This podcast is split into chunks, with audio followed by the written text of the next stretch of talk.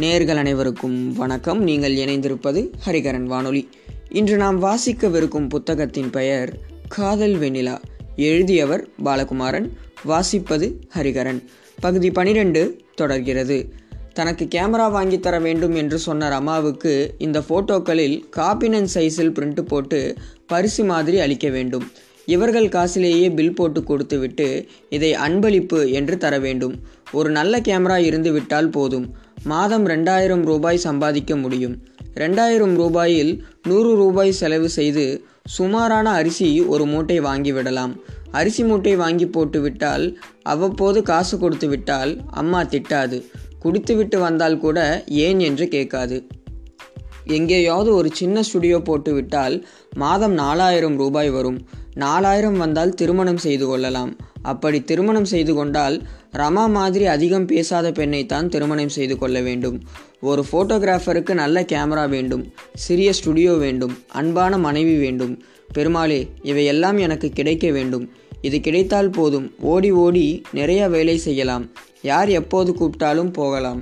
Party கொடுக்கிற பணத்தில் ஃபிலிமை கவனமாய் மிச்சம் பண்ணி அழகான சீனரிக்களை எடுக்கலாம். நல்ல சீனரி படத்தை கேலண்டர் கம்பெனிக்கு விற்கலாம். ஃபோட்டோவுக்கு கீழே எஸ் பாபு என்று போட்டுக்கொள்ளலாம். எந்த பெரிய நிகழ்ச்சியானாலும் பாபுவை கூப்பிட்டா என்று பெயர் வாங்கலாம். கருப்பு வெள்ளையில் நூற்றாயிரக்கணக்கான ஃபோட்டோக்களை எடுத்து இந்தியா என் இந்தியா என்று ஆல்பம் தயாரிக்கலாம். எல்லோவற்றிற்கும் அடிப்படை ஒரு கேமரா. நல்ல ஜாதி கேமரா. நல்ல கேமரா வாங்க பத்தாயிரம் ரூபாய் காசு வேணும். காசு காசு தான் காசு தான் முக்கியம். காசு தான் கடவுள். பெருமாளே எனக்கு எப்படியாவது காசு வரணும். அதுக்கு நீ உதவி செய்யணும். கோவிலூர் கோபுரத்தை நோக்கி சுரேந்திர பாபு மனசால் வணங்கினான். இந்த பெருமாள் உதவுவாரா? சந்தேகப்பட்டான். சந்தேகத்தோடு மறுபடி வணங்கினான். தொலைவில் சைரன் ஒலி கேட்டது. ஜனங்கள் ஓவென்று எழுந்தார்கள். எழுந்து நின்ற ஜனங்களை போலீசார் அதட்டினார்கள். ஆவேசமுற்ற ஜனங்கள் இன்னும் ஆவேசப்படுவது போன்ற தலைவர் வாழ்க என்று மைக்கில் கத்தினார்கள். போலீஸ்காரர்கள் அதட்டலை கட்டுப்படுத்தி கொண்டார்கள். தலைவருடைய கார் முக்கிட்டு ரோட்டில் தயங்கி நின்றது. ஏதோ சிலையில் மாலை அணிவித்தது ஜூம் லென்ஸில் லேசாய் தெரிந்தது. சிறிது நேரம் கழித்து கார் அங்கிருந்து கிளம்பியது. சரளைக்கல் வாசலுக்கு வந்தது. தலைவர் வெள்ளை உடையில் இறங்குவது தெரிந்தது. ஜூம் திருகி தலைவர் வருவதை பார்த்தான். சிரிப்பு செழிப்பு. தலைவர் நினைத்தால் இந்த மாதிரி நூறு கேமரா வாங்க முடியும். நல்ல ஃபோட்டோ எடுத்து அவருக்கு கொடுத்தால் அவர் கருணையும் பெற முடியும். அந்த கருணையால் காசு கிடைத்தாலும் கிடைக்கலாம். மேடையை விட்டு இறங்கி கீழே ஓடினான். காத்து இருந்த அணுவை தனியே ஃபோட்டோ எடுத்தான். அணு பதட்டமாக இருந்தால் வலப்பக்கம் திரும்பி தலைவர் வருகையை தனியே ஃபோட்டோ எடுத்தான். தலைவர் தயங்கி லேடிஸ் ஃபர்ஸ்ட் என்று சொன்னார். ஏழெட்டு ஃபோட்டோகிராஃபர்கள் அவனை இடித்துக்கொண்டு வெளிச்சம் கக்கினார்கள். சந்திரபாபு அணுவுக்கு அருகே போய் நின்று அணுவை ஃபோக்கஸ் செய்தான். ஒரு சிறிய பெண்ணிடம் பேசிவிட்டு தலைவர் அணுவிற்கு அருகே வந்தார். கிளிக் அணு மாலை உயர்த்தினாள். கிளிக் அணு மாலையை போட்டாள். கிளிக் யாரோ மறைத்தார்கள். கிளிக் சந்திரபாபு இடப்பக்கம் நகர்ந்து தலைவர் முகத்தை வாங்கி கொண்டான். கிளிக் அணு பக்கவாட்டிற்கு நகர்ந்தாள். கிளிக் தலைவரின் பாதம் தொட்டால் கிளிக் படேரென்று ஏதோ வெடித்தது. கிளிக் ஆயிரக்கணக்கான ஊசிகள் சந்திரபாபுவை ஒரு சேர தாக்கினர். உடம்பு அதிர்ந்தது. நெருப்பு மாதிரி மிகப்பெரிய எரிச்சல் ஏற்பட்டது. குனிந்து பார்த்தான். எரிச்சல் ஏற்பட்ட இடங்களிலெல்லாம் ரத்தம் வழிந்தது. வெடிமருந்து நாற்றம் மூக்கை துளைத்தது. கண்கள் இருண்டன. பெருமாளே எனக்கு கேமரா வேணும் காசு வேணும். என்னை எதுவும் பண்ணிடாத. மெல்ல பிரிந்த கண்களில் இடுக்கு வழியே வெள்ளையும் கருப்புமாய் புகை கலந்தது. காதில் கசிக்க முடியாத ஒரு ரீங்காரம் தோன்றியது. சந்திரபாபு லேசானான் மிதந்தான். விருட்டென்று வெகு உயரே போனான். அவனோடு நிறைய பேர் மிதந்தார்கள். உயிரே போ உயரே போனார்கள். பூமியை பற்றிய நினைவுச் சங்கிலி அருந்தது. சந்திரபாபு செத்துப்போனான் அவன் உடம்பு ஒரு கால் மடங்கி ஒரு கால் நீட்டி பூமியில் கிடந்தது. அவன் ரவியிடம் கடன் வாங்கிய கேமரா அவன் கழுத்தோடு பிணைக்கப்பட்டு சற்று தூரத்தில் இருந்தது. நடந்த விஷயத்தை சட்டென்று கிராக்கித்து கொண்ட ஒரு போலீஸ் அதிகாரி கேமராவை எடுத்தார் பத்திரப்படுத்தினார். ரவி மெட்டல் ஸ்டாண்டை உயர்த்தி பிரித்து ஹால் நடுவே அசையாது அழுத்தினான். அந்த மெட்டல் ஸ்டாண்டை அழுத்தினால் முழங்கால் உயரம்தான் இருக்கும். பிடித்து இழுத்து உயர்த்தினால் மால் மார்பு உயரம் வரும். அதன் மீது யாஷிகாவை வைத்து ஸ்க்ரூவை திருகி மூடினான். யாஷிகாவின் மேல் பக்கத்தை பிரித்து அதன் வழியே தான் எடுக்க வேண்டிய இடத்தை உற்று பார்த்தான். எதிரே பச்சை பளிங்கு குளியல் தொட்டியில் தண்ணீர் நிரப்பிக் கொண்டிருந்தது. இரண்டு பேபி விளக்குகளையும் ப்ளசன்ட் செய்து குளியல் தொட்டி மீது ஒளியை சீராக்கினான். இந்த பொண்ணு வந்தால் அது மேலே எவ்வளோ லைட் தேவைன்னு பார்க்கலாம். அந்த பொண்ணின் உடல் நிறத்தை வைத்து விளக்கு அளவை நிர்ணயிக்கலாம். பெண் கருப்பாக இருந்தால் விளக்கு அளவை கூடுதலாகவும் சிவப்பாக இருந்தால் விளக்கு அளவை குறைவாகவும் இருக்கும். வெறும் குளியல் தொட்டி என்றால் இந்த வெளிச்சம் போதும். வெறும் தொட்டியை யார் பார்ப்பார்கள்? குளிக்கும் பெண்தான் விசேஷம். கண்ணுக்கு விருந்து. பல கோணங்களில் குளிக்கிற பெண்ணை படம் பிடித்து போவதுதான் இப்போதைய வேலை. இந்த வேலையை கொடுத்தது சினிமா பார்ட்டி. குரூப் டான்ஸில் ஆடிக்கொண்டிருந்த இந்த பெண்ணை ஹீரோயினாக அறிமுகம் செய்கிறார்கள். கம்பெனி புதுசு கேமராமேன் புதுசு கதாசிரியர் புதுசு டைரக்டர் புதுசு.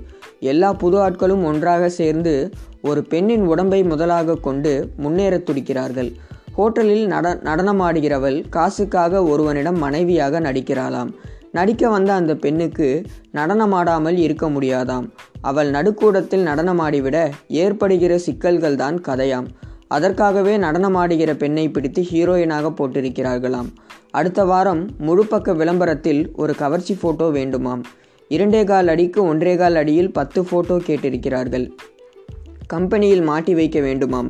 எவ்வளவு கவர்ச்சியாக எடுக்க முடியுமோ எடு என்று கட்டளையிட்டிருக்கிறார்கள். எல்லாம் தயார்.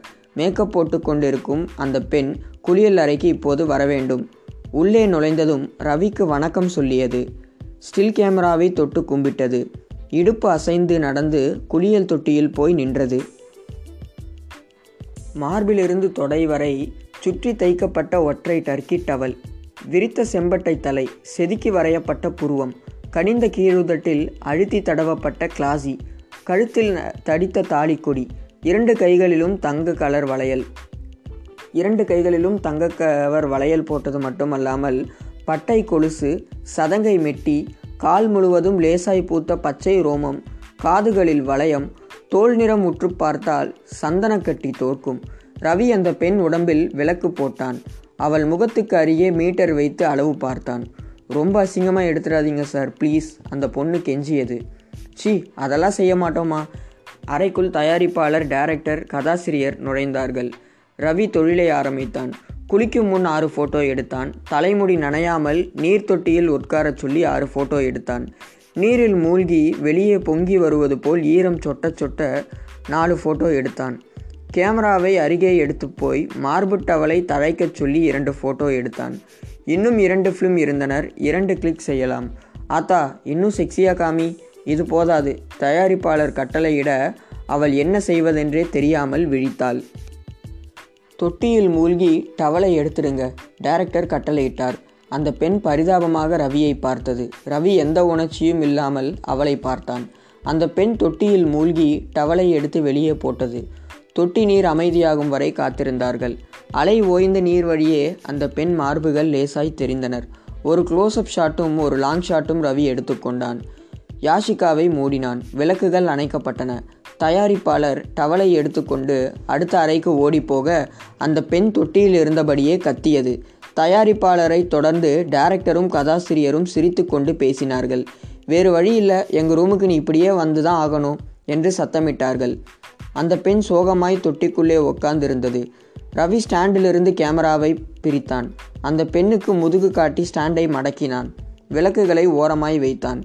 ஏங்க ஃபோட்டோகிராஃபர் எதனா டவல் இருக்கா? அந்த பெண் கேட்டது. லைட் ஃபெனன்ஸ் பண்ண வைத்திருந்த வெள்ளை சாட்டின் துணியை எடுத்து அந்த பெண் மீது போட்டான். டர்க்கி டவலை விட ஃப்ளைன்ஸ் துணி பெரியது. அது கழுத்திலிருந்து முழங்கால் வரை மறைத்தது. அந்த பெண் வெள்ளை சாட்டினை சுற்றி கொண்டு எழுந்தாள். அடுத்த அறைக்கு போய் அசிங்கமாய் கத்தினாள். ரவி உபகரணங்களை பெட்டியில் அடுக்கி ஒரே வார்த்தையில் விடை கொண்டு வெளியே வந்தான். வேறு சாட்டின் கிளாத் நூற்றி நாற்பது ரூபாய் ஆகும் ஒரு பெண்ணின் மானத்தை விட நூற்றி நாற்பது ரூபாய் முக்கியமில்லை. வாய் கூசாது கெட்ட வார்த்தை சொன்ன அந்த பெண் பிள்ளையை காசு பார்த்தவுடன் சாட்டின் துணியை தூக்கி போட்டுவிட்டு அவர்கள் மடியில் உட்கார்ந்து கொள்ளலாம். அது அவள் தலையெழுத்து. அந்த பாவத்தை ரவி ஒருபோதும் செய்ய மாட்டான். எந்த பெண்ணையும் அசிங்கப்படுத்த மாட்டான். எவளையும் இணங்கு என்று சொல்ல மாட்டான். இணங்கு என்று சொல்பவர்கள் பெண்ணை இணங்க வைக்க காசு வீசுகிறவர்கள். நிறைய இருக்கிறார்கள். அவ அரை நிர்வாணமாய் ஃபோட்டோ ஒரு கலை. அங்கு அத்துமீறல் பாவம். மேலும் கௌசல்யா மாதிரி ஒரு பெண்ணுக்கு கணவனாக இருக்கும் ரவி இந்த மாதிரி பெண்ணை மனசால் நினைப்பது கூட பாவம். கௌசல்யா ஒரு முறை கேட்டாள் இப்படி அசிங்க அசிங்கமாக பொம்பளைங்களை ஃபோட்டோ எடுக்கிறீங்களே உங்கள் மனசில் ஒன்றுமே தோணாதா? தோணும் ஐயோ கௌசல்யா கூவினாள் என்ன தோணும் அப்படின்னு கேளு. என்ன தோணும் ஐயோ பாவம்னு தோணும் நிஜம்தானே? நிறைவு பெறுகிறது.